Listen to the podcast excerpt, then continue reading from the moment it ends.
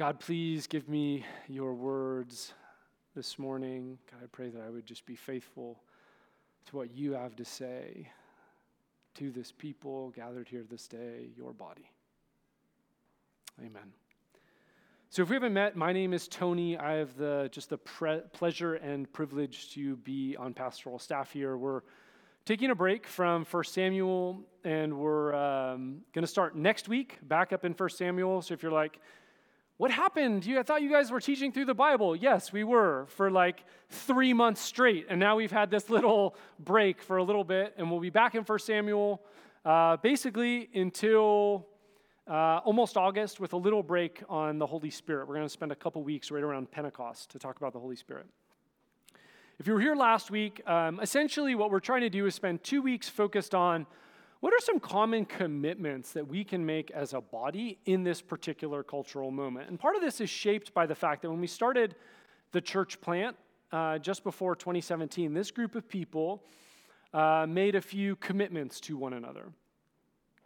Before the church plant, right, they said they were going to set aside their preferences. When you start a church plant, there's a lot of ways a church could go, directions, and they were going to set aside their preferences to let God do a cool work in this place. And two, they said, you know, and if we discern that this is just not the church for us, what we're going to do is we're not going to gossip in our not parking lot outside. You know, we're not going to like backbite and form alliances and then attack. We're going to leave blessing this place and God's work here. If you want the longer story, I shared it last week. This week I'm doing the cliff note. But our thought was, you know, five years later, what are some common commitments we need to make? As we enter this season in this cultural moment, you know, what would it look like for us to have some common commitments together? And last week I went over two of them. This week I'm going to go over the next two. Here are the four. I'm just going to read them. In a culture that worships individual preference, we want to live open handed before Jesus. In a culture that reacts to and defends against the other. We want to listen, to understand, and welcome. Now, those are the two I went over last time, uh, last week. These are the two we're going to go over this week, and hopefully the projector will work by the time I really get there and you need to see it. But if, if it doesn't, you know, God's people have been meeting for a long time without projectors. I trust that God has given you a human mind that is capable of remembering things. Even though there's all kinds of studies, oh, here comes the caffeine. Even though there's all kinds of studies that say our attention span is less than a goldfish now. Have you guys read those? Pretty interesting. Okay, back to the text. All right. The second two commitments. In a culture that settles for distraction and busyness, we want to make space for and prioritize our internal life with God. In a culture that confuses with fragmented truth claims, we want to come under the authority of the Scripture and the leading of the Spirit. And we're going to talk about those two, which got projected. How cool is that? Okay. And uh, thank you. And uh, so those are the two we're going to focus on today. You missed out if you weren't here last week. I encourage you go listen to the other ones. Uh, they'll kind of orient the whole four commitments. But uh, for today, we're going to do these two. It's going to be a little bit like drinking through a fire hose, but that's okay because this you don't have to remember everything. We're going to keep coming back to these commitments. They're not something you have to just like memorize and then forget about for the rest of your life. We're going to keep coming back. Now, if you're new visiting, I, I hope this is like a window into who we are. Uh, if you've been here a while, I hope nothing surprises you in what I've said, and you're like, oh, yeah, that just kind of makes sense of what you've already said before. With that said, I want to focus on the first one. In a culture that settles for distraction and busyness, we want to make space for and prioritize our internal life with God. But the question how do we do this? Right, as I'm around folks, uh, it's pretty clear to me that a lot of us have stuff on our plates. Right? You're around singles, young marrieds. It's like a culture of FOBO, right? The fear of the better offer. So you commit to everything and then cancel, and you just, your plate is overflowing with all the cool stuff you could do, all the adventures, all the digital distractions, whether it's video games, TikTok, to cool events you could go to, the sky is the limit. And if you happen to have little kids, I remember this season of our life, we're sort of out of it, but I remember my wife and I like would lay down at night and we wouldn't say good night to each other. We'd just look each other in their eyes and be like, good luck, you know? because our kids didn't sleep till they were like five. So we were just exhausted. It was tiring. So you'd get to the end of the day, and all you feel like you had left in you was to like click on Netflix and fall asleep. Yeah, and then maybe you're an empty nester, or maybe you're not even there. Maybe you're a middle school, high schooler, and now you have effectively become an Uber driver that's unpaid. All you're doing is shuttling back and forth. Or you're an empty nester and you're in this period and you think, oh, I'm to have all this time. But really, what you're doing now is reimagining your entire life. You're probably at the peak of your career, so your career is busier than any other time. And then you think, Eureka, I'm retired it's going to just be all beaches and relaxation. And what you find is that you're traveling all over the place to visit grandkids. You're traveling around the world because you didn't get to do it for the last 40 years because of all the stuff I just mentioned. And so you actually find that you're always in transition coming in and out, and it's hard to feel like you're grounded in your life. Sometimes um, I do this social experiment. Because if you actually talk to people, people often say something like, you say, hey, how you doing? Oh, I'm busy, right? Who hasn't heard that, right? So I often do the social experiment where I go up to people and they're like, how you doing? I'm like, ah, a little bored. And they look at me like I'm crazy. like, get your stuff together. There's plenty to do, you know? Barbara Brown Taylor says that we have made an idol out of exhaustion. Sometimes I wonder if she's right. We're doing so many things. We're just tired all the time, which makes us more vulnerable to distraction. Aaron and I went to a conference before COVID. Uh, Mark Labberton, who's the president of Fuller, uh, had this line. He talked about how our culture has these mesmerizing rhythms that sort of attract and lull us. Does anyone have a supercomputer on them right now? Yeah, a couple of you? Yeah, let me see. Does anyone have one? Yeah. Let me see your supercomputer for a second. Does anyone have one of these? You have an infinite library, bigger than any library that's ever existed in the history of the world, of images, of videos, text, email. I mean, literally, this is a world of distraction at the edge of your fingertips. Studies show that 80% of us go to bed with it at night, right next to us. And then we wake up in the morning. What's the first thing you do? You grab it because you cannot leave a room without putting it in your pocket. Otherwise, you feel naked. Thank you. Well done. I'll pay you later. Um, but we carry these infinite distraction mechanisms with us. They also do awesome things, good things too. But we live in this world where we're, we've made an idol out of an exhaustion, and we have an infinite distraction mechanism within hand's reach every moment of every day. Now, I want to, you know, one of you at one point came up to me and said something like, You know, Tony, every time you talk about this idea of like slowing down or not being busy, like, I just feel like I can't do that. Like, I have all these obligations. And I think it's fair. And I want to create a contrast this morning between what I would call busyness and just a full life. Busyness, I would say, is when you're hijacked by the mesmerizing rhythms of our culture and the demands of people in your world fullness, you can have a full life that's shaped actually by the invitation of God. Right? When God designed work and life, He wasn't imagining you just sit around on a rock and do nothing. Right? Read through the scriptures. There's plenty of people that have full lives and lots of responsibilities. But you don't have to have a busy life. Right? A busy life is some, a life that's hijacked by the distractions of the world, a life that's hijacked by the demands of everyone in your life, and God's voice doesn't have much say. And in this culture of distraction and busyness, which often is how our life functions, Jesus, I think, calls us to make space for and prioritize our internal life with Him. Right? We're not supposed to be like our neighbors, we're actually supposed to be different.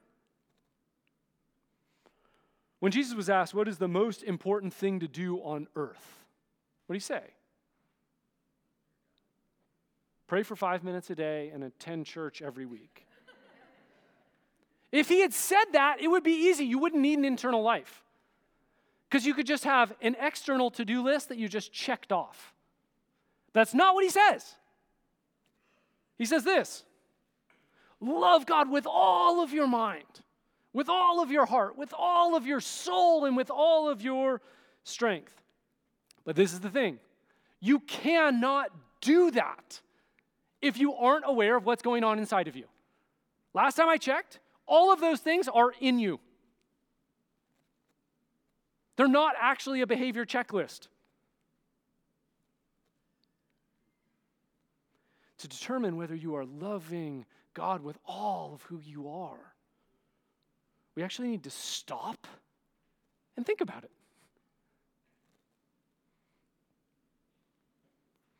All my heart, all my soul, all my strength. In a cultural moment that's calling us towards distraction and busyness, we actually have to prioritize our internal life with God. Similarly, right, Jesus tells us love your neighbor as yourself. But the very nature of this command requires self reflection. He doesn't say, okay, guys, Say hi to everyone you pass on the bike path. He doesn't say volunteer at the soup kitchen once a week and you've nailed it. Love your neighbor as yourself. This actually requires us to think what does this even mean? How do I love my neighbor as myself?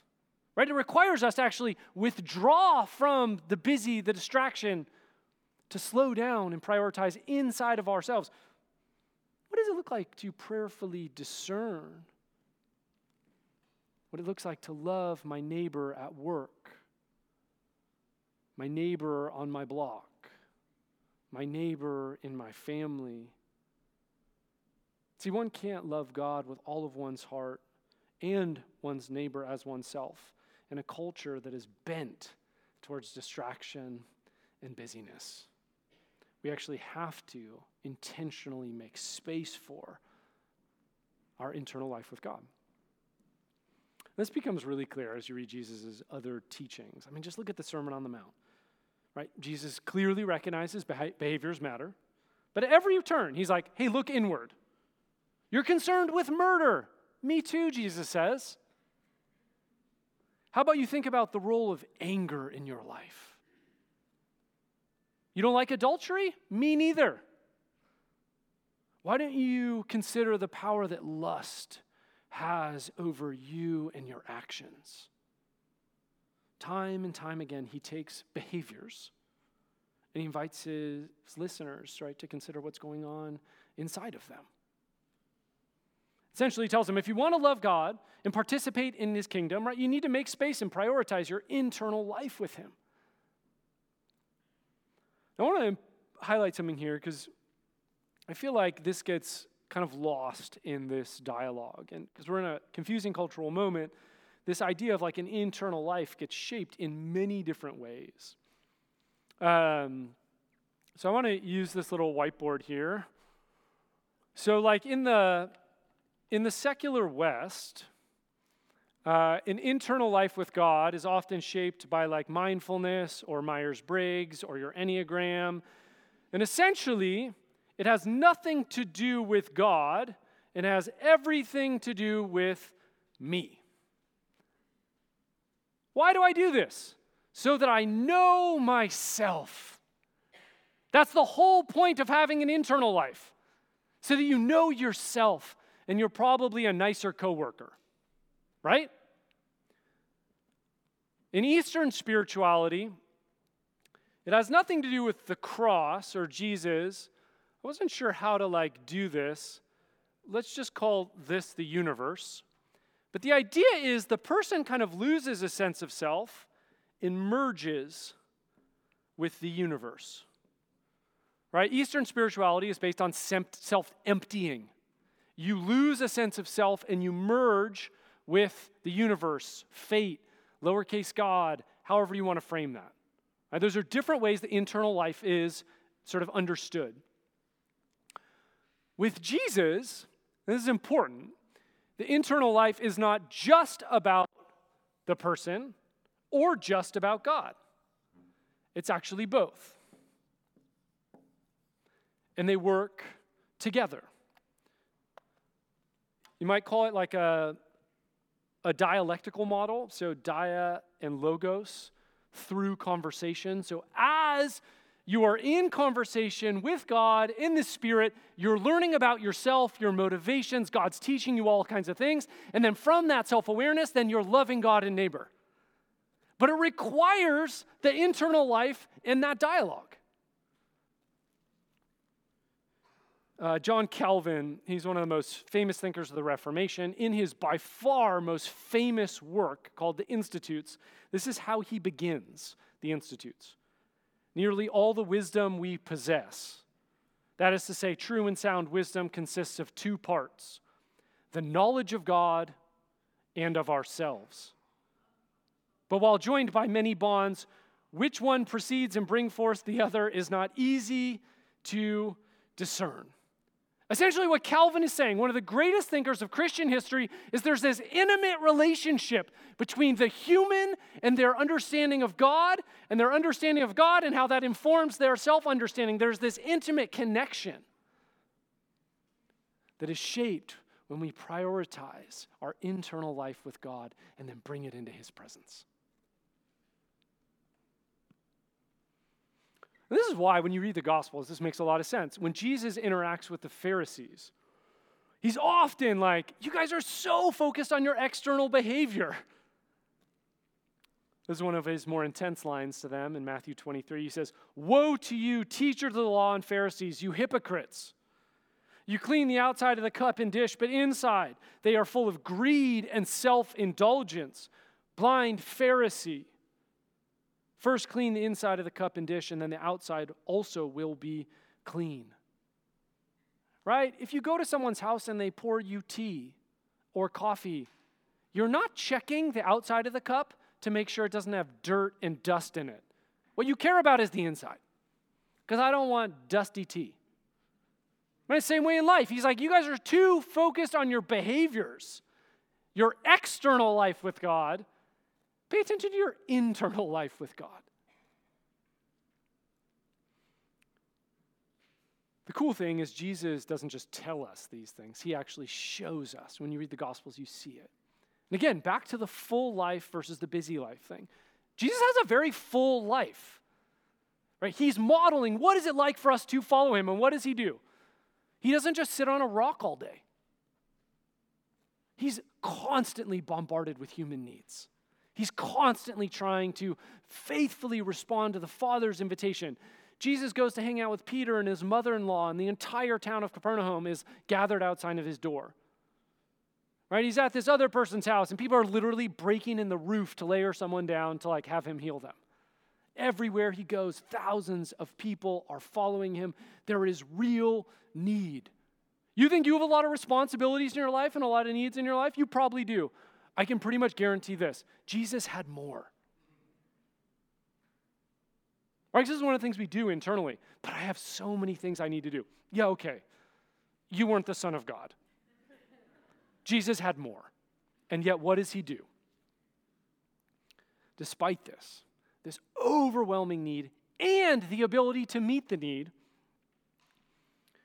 Jesus regularly removes himself from the distractions, from the overwhelming need and desire of others to be with the Father, to talk to Him, in prayer. Hey, God, this is what's going on. Let me go through these. There's a ton of them. Luke 5:16. Jesus often withdrew to lonely places and prayed. He talked to the Father. Right? And when you get to John, you see that all of Jesus' actions are shaped by these conversations with the Father. How does Jesus know how to leverage his time? How does Jesus know how to do different things? He talks to God. And Jesus had the added benefit of not being sinful. We, on the other hand, are broken little creatures. So we have the added complexity of then having to talk with God about all of our motivations because they're often funky. This was Jesus' habit, his practice. Mark writes, very early in the morning while it was still dark, Jesus got up, left the house, and went off to a solitary place where he prayed. Luke 6, Jesus went out to a mountainside to pray and spent the night praying to God. In Matthew, Jesus sends the disciples on a boat ride. He dismisses the crowd and then says this After he had dismissed them, he went up on a mountainside by himself to pray. In the midst of all the distractions around Jesus, in the midst of all the need, Jesus removes himself to talk with his Abba, with his Father. He prioritizes his internal life with the Father.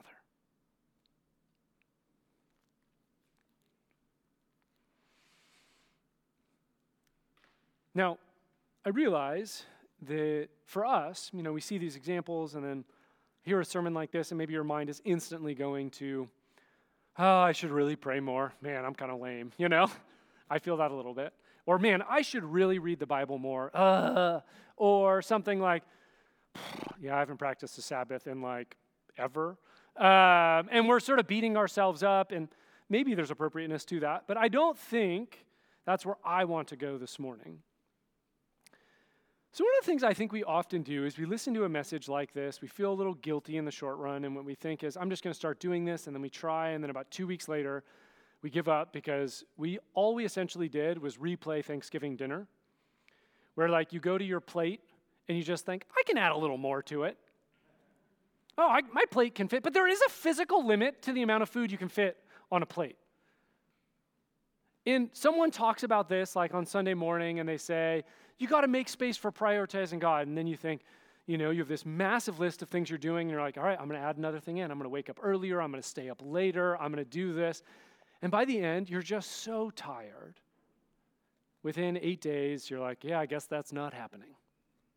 Anyone ever done that? Don't raise your hand. Yeah. Okay, raise your hand. Yeah, I'm there too. So, what I want you to do today, this week, if you can, is not create a to do list, but to actually create a stop doing list. Because the thing is, you're already doing a lot of things. My question is are those the things that God really wants you to be doing? And we actually can't add stuff in very effectively until we've identified the things we shouldn't be doing, the things that are distracting us, the things that are bringing us into the vortex of busyness and we get trapped in there. What are those things?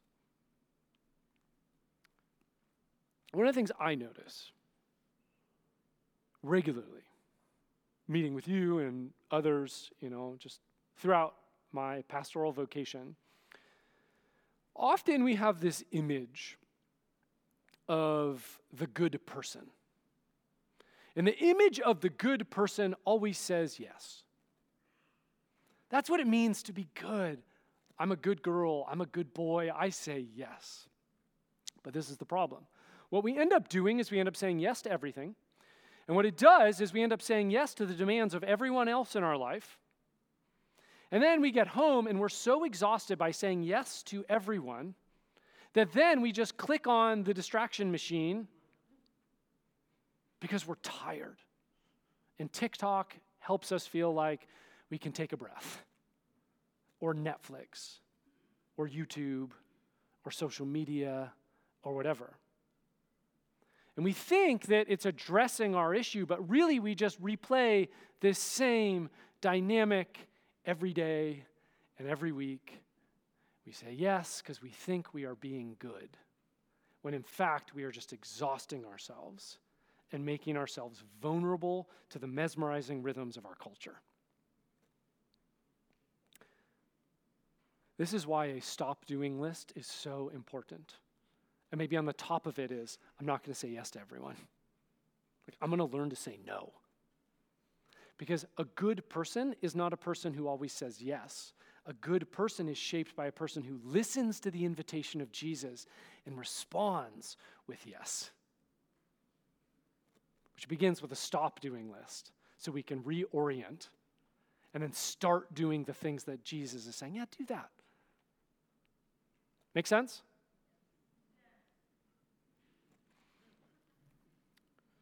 In a culture that settles for distraction and busyness, make space for and prioritize our internal life with God. Second point, in a culture that confuses with fragmented truth claims, we also want to come under the authority of Scripture and the leading of the Holy Spirit. You know, our, our cultural moment is really captured well in the, in the Gospels, actually. Jesus and Pilate are having this discussion sort of back scene. The crowd's out there, they're uh, behind the scenes. Jesus says in John 18 37, You say that I am a king. For this purpose I was born, and for this purpose I have come into the world, to bear witness to truth. Everyone who is of the truth listens to my voice. Right? He's coming to declare the truth.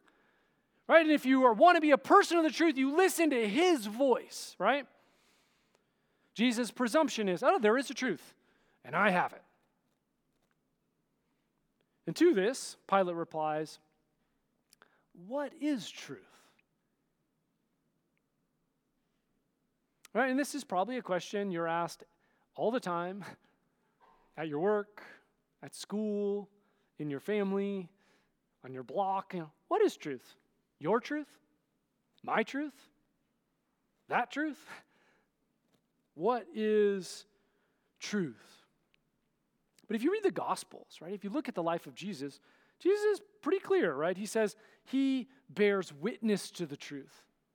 And the people who are interested in his voice, listen to his voice because it is true.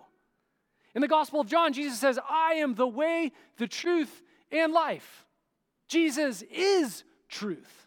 He is also the way to truth. Now, obviously, this is a pretty exclusive claim. Right? If you want to know truth, Jesus is a good place to start. If you want to find the truth, Jesus' way is a good way to get there.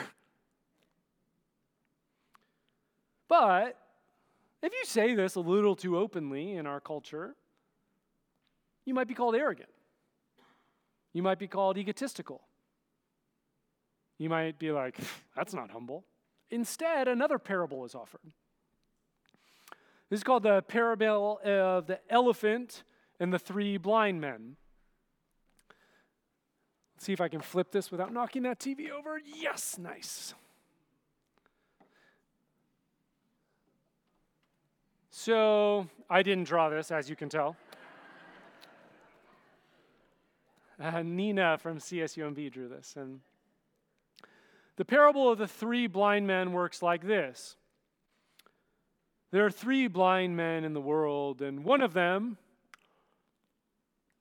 approaches the elephant, right? He's blind, so he can't see what is true. Right? And he touches this part of the elephant, the middle, and he's like, ah, the truth, right? It's like a wall. And there's another blind man. And this blind man touches the trunk Ah, the truth, it's like a snake. And the third blind man uh, touches the ear. Ah, the truth, it moves like a wing. And the point of the parable is simply we're all sort of blind people in this world searching for the truth. And the idea is that none of us have exclusive an exclusive ability to see or touch or experience truth. And this is culturally considered very humble and appropriate. You should come into a space and say something like, My truth. Right? That's not what Oprah says. Like, the most powerful tool you have is something like your truth. And there's, there's some validity to this, right? Like, we are subjective human beings who have a perspective. Makes sense. On one level, right? And if you go into a setting and you say, This is the truth, you're arrogant. If you go in saying, It's my truth, you're recognizing your blindness, you're considered humble and culturally appropriate. Anyone ever had that experience? A few people, a lot of nodding heads. The thing is, there's two primary problems with this parable. The first is this it really tries to present this picture of cultural humility. We're all blind. But I want you to notice something. Notice the parable itself. There is an omniscient narrator who knows there's an elephant. And this is exactly how our culture works. You talk to someone and they say, Oh, it's your truth. But how do you know it's my truth? Because I know there's an elephant and that none of us can know the truth. right? They say something like, right? Saying Jesus is truth, that's on one far extreme, but really we're in the middle and we're saying this is my truth. This is the culturally humble place to speak from. But in fact, that's not what's happening. What they're actually saying is there's no access to truth, which, if you notice, is the opposite extreme position. Both of them are making exclusive truth claims, but they're presenting themselves as culturally humble. In fact, what they're saying is, I know the truth, you don't, and you can only have a my truth, which is an exclusive truth claim. Following me? All right. There's a quote uh, by Tim Keller. Got to find it in here somewhere. Keep losing my place. It's on the screen? Yes. How could you possibly know that no religion can see the whole truth unless you yourself have the superior, comprehensive knowledge of spiritual reality you just claimed that none of the religions have? You're saying you can't know truth. In fact, what they're saying is there is no truth, which is exactly the same thing, just the opposite end of the extreme spectrum. That is our cultural moment. It's actually neither humble nor honest. Second point the parable presumes the elephant can't speak. Greg Koukl in Stand to Reason writes this Even though the men are blind, the elephant isn't necessarily mute. This is a factor the illustration doesn't allow for. What if the elephant speaks? The claim of Christianity is that man doesn't learn about God by groping. Instead, discovery is through God's own self disclosure. He's not passive and silent, leaving us to guess about his nature. He tells us what he is like and what he wants. That's what Jesus is saying. I come to bear witness to the truth. That is the entire point. Jesus is telling us, yeah, it's an elephant, and I'm the elephant, you know, going with analogy. He's not really an elephant, but the idea is the elephant speaks. Jesus reveals himself and the plans of God. The Holy Spirit inspires the scriptures, so we have a reliable source for truth. Jesus sends the Father, sends the third member of the Trinity to be with us and to guide us and lead us into all truth. We are not blind people groping around. We are people that have been told what is true, not because we can see, but because God told us. He whispered in our ears. He gave us scriptures to guide us. He sent the Holy Spirit to inspire us. Right? This is why we need to depend on the authority of the scriptures and listen to the leading of the Holy Spirit in a cultural moment that's always fragmenting the truth claims we make.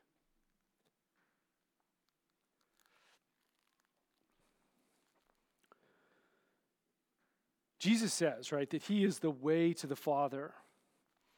And what he's saying in this, I think in part, is that his way of life shapes the pattern for our way of life. He tells us, shows us what it looks like to participate in God's kingdom. When you look at his life, he's like, look at it and you just see his life is clearly shaped by the scriptures, inspired by the Spirit. He's trying to say, hey, how do you live life in a world where Pilate says, what is truth? Oh, you're constantly relying on the scriptures. Even the Son of God does it. I mean, look at it. Jesus asked about the more, most important way to worship God and live life. What do you do? I oh, love God with all of your heart, all of your soul, all of your strength. Where's that coming from? Deuteronomy. He's quoting from the Old Testament. When he's tempted by the devil in the wilderness, what does he do? Quote Deuteronomy three times.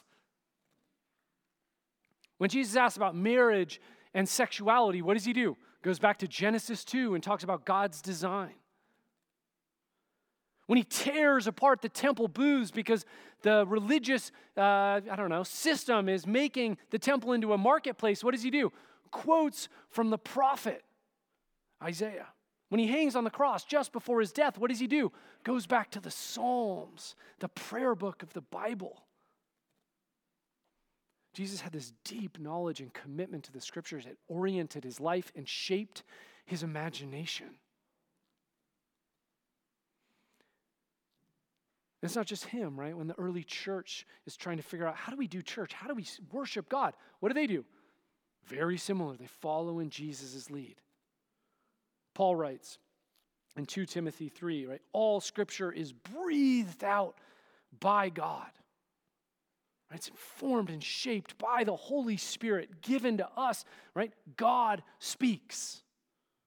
And it's profitable for teaching. You want to learn about truth? Read the scriptures for reproof, for correction, for training in righteousness, so that we can be like Jesus that the man of God may be complete, the woman of God may be complete, equipped for every good work. You want to do good stuff with your life? Right? Go to the scriptures. They will direct the way you live and the way you think. But it's not just the Bible, right? The Bible is God's self communication to us, but we don't worship the Father, the Son, and the Holy Scriptures right? The scriptures are God's self communication to us about the Trinity Father, Son, Holy Spirit. So we also need to pay attention. How is the Spirit a part of our life? How is this connected in our cultural moment? Jesus teaches in 1426, John 14, 26, that his followers, like when he leaves, the Holy Spirit's going to come. And this is what he says the helper, the Holy Spirit, whom the Father will send in my name. He will teach you all things. Got a question? Jesus knows who's going to give you the answer the Spirit. And will bring to your remembrance all that I have said to you. So, what does the Spirit do? Teaches us, but it teaches us what Jesus taught, which is incorporated in the Scriptures. Right? So it's this mutually reinforcing system. It's not like you're led by the Spirit to do things that are contrary to the Scriptures because the Spirit is leading you back to Jesus, who's recorded in the Scriptures, who inspires it the Holy Spirit. They work together. So, practically, right, in a culture that fragments truth, that lives according to kind of a flawed elephant analogy, the question I think is for us, will we come under the authority of the scriptures to shape and guide our vision for life? Will we come under the authority of the Spirit to shape our vision of the good life? Right? Because in our cultural moment, what the culture is telling you is you get to shape it. You are the blind man. You get to make sense of everything. Rock it. YOLO. You only live once. Live your dream.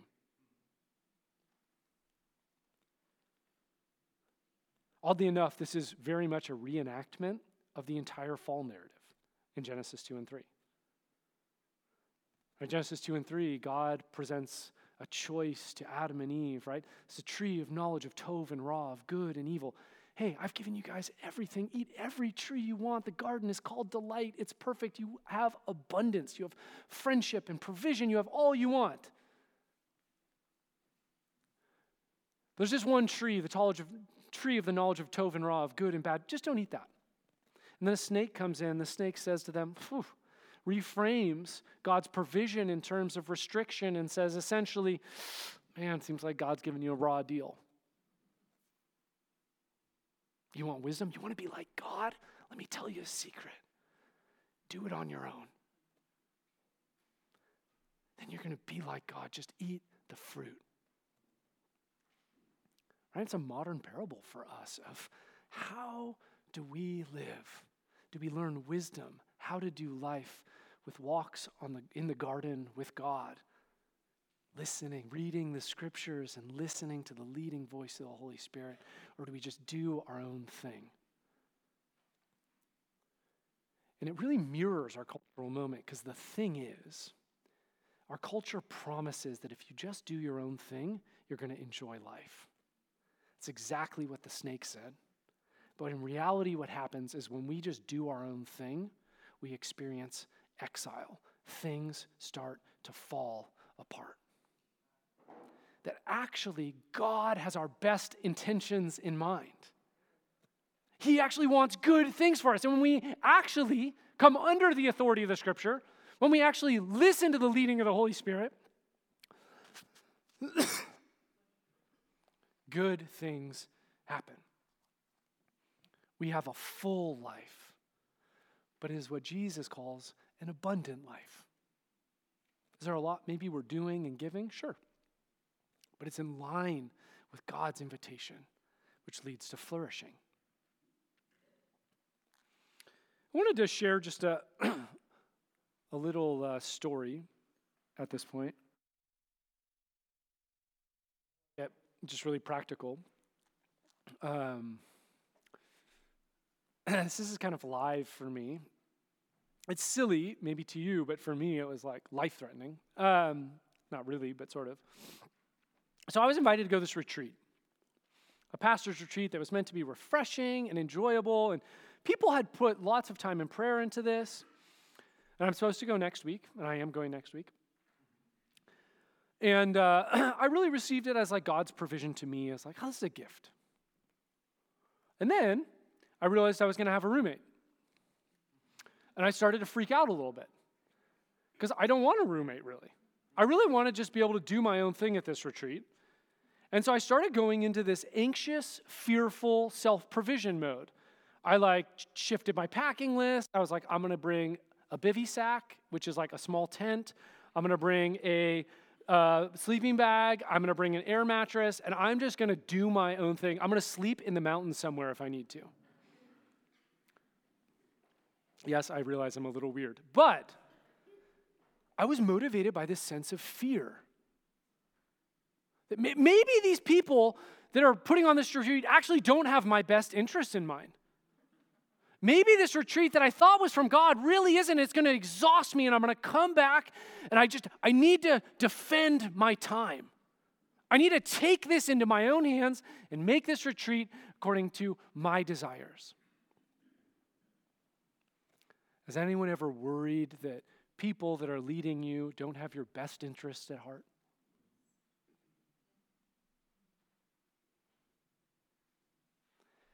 So I was reading the scriptures and I realized, oh, Jesus talks about anxiety. In the Sermon on the Mount, he talks about anxiety and the anxieties of life. And he has this line that just like drilled into me. And it was like, the Father knows what you need. Tony.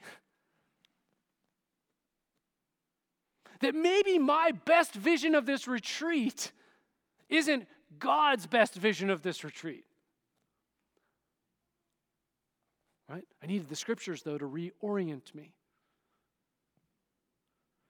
Jesus loves me, this I know, for the Bible tells me so. I needed the scriptures to reorient my heart because I was starting to get fearful. I was starting to think that God was not giving me a good thing. And then I went and told one of you about this. Never doing that again. and one of you prayed for me. And then immediately after was like, yeah, I don't think you should bring your ground pad and your bivy sack and your sleeping bag. I think you should put those away. And I was like, yeah, you're right. I needed the Holy Spirit speaking through another person to be like, yeah, Tony, like, don't let fear rule you. There's a little example in my life that's being played out right now as I pack and leave tomorrow morning of will I trust in a world where I don't always trust that people have my best interest in mind, that God does. Right? How do I make that decision? How do I understand what the wise packing list is? I go back to the scriptures. I invite my friend into the process who the Holy Spirit speaks through and says, Yeah, Tony, you're, you're living out of anxiety and fear. Don't do that. Trust God. All right, so on the practical side, two things. One, start your stop doing list. Back to point one, right? Point two, I think if I, if I have two practical comments to make, they'd be these. I read a study this last week. Uh, in 2021, the American Bible Society said that uh, less than 32% of American Protestants read their Bible every day. Let's say we rock that and beat that average by a lot. That means a lot of us still are struggling to read the Bible on a regular basis. And this is the thing I don't want to be like Debbie Downer, but if we don't read the Bible, it's very hard to live under its authority. And we can say, Oh, I'm living under the authority of God. But part of this is really played out in the dailiness of are we actually reading it? Because what I watch is the less I read the scriptures, the more I just end up doing my own thing and saying, putting like a God sticker on it, saying, oh, yeah, that, I'm following Jesus. Now, I don't really care if you spend an hour or five minutes at this point. I don't really care whether you read an entire gospel or, you know, a little chunk. Start opening the scriptures. If you're not sure where to start, start in the gospels and just read a story about Jesus every day. You can simply ask God, what is your word to me today? You don't need to be a Bible expert, but at least start there. The second thing I would say, and this is connected, I don't think you can also do it alone. I think if we are going to be a people that are living under the authority of the scriptures and the leading of the Holy Spirit, I think we all need at least someone in this room or in our life that we can say, like I said this last week, hey, can you pray with me about this? I read the scriptures. I'm struggling. Can you pray with me?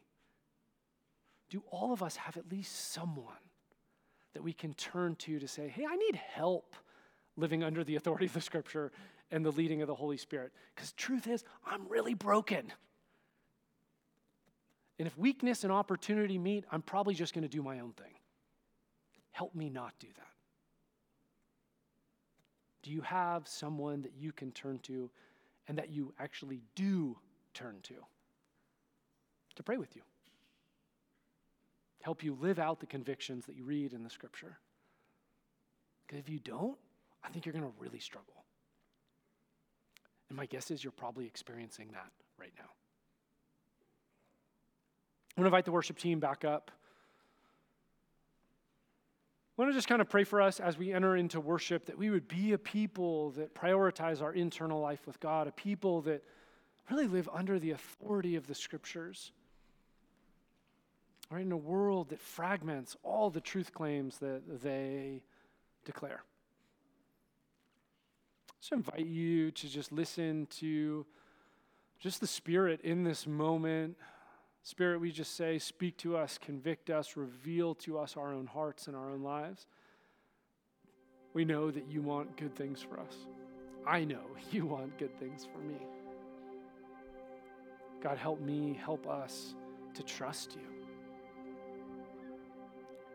To trust you if we create a stop doing list, that you will help us, give us the power to live out those convictions and find life giving ways to connect with you.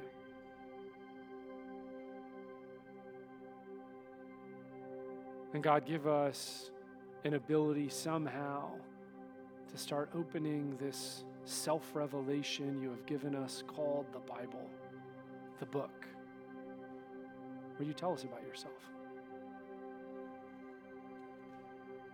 Give us the courage to let other people into our journey that we might actually be transformed into your likeness. We ask God that you would fill us. We say that you are the fount of every blessing. Let's stand and turn to Him in prayer and worship.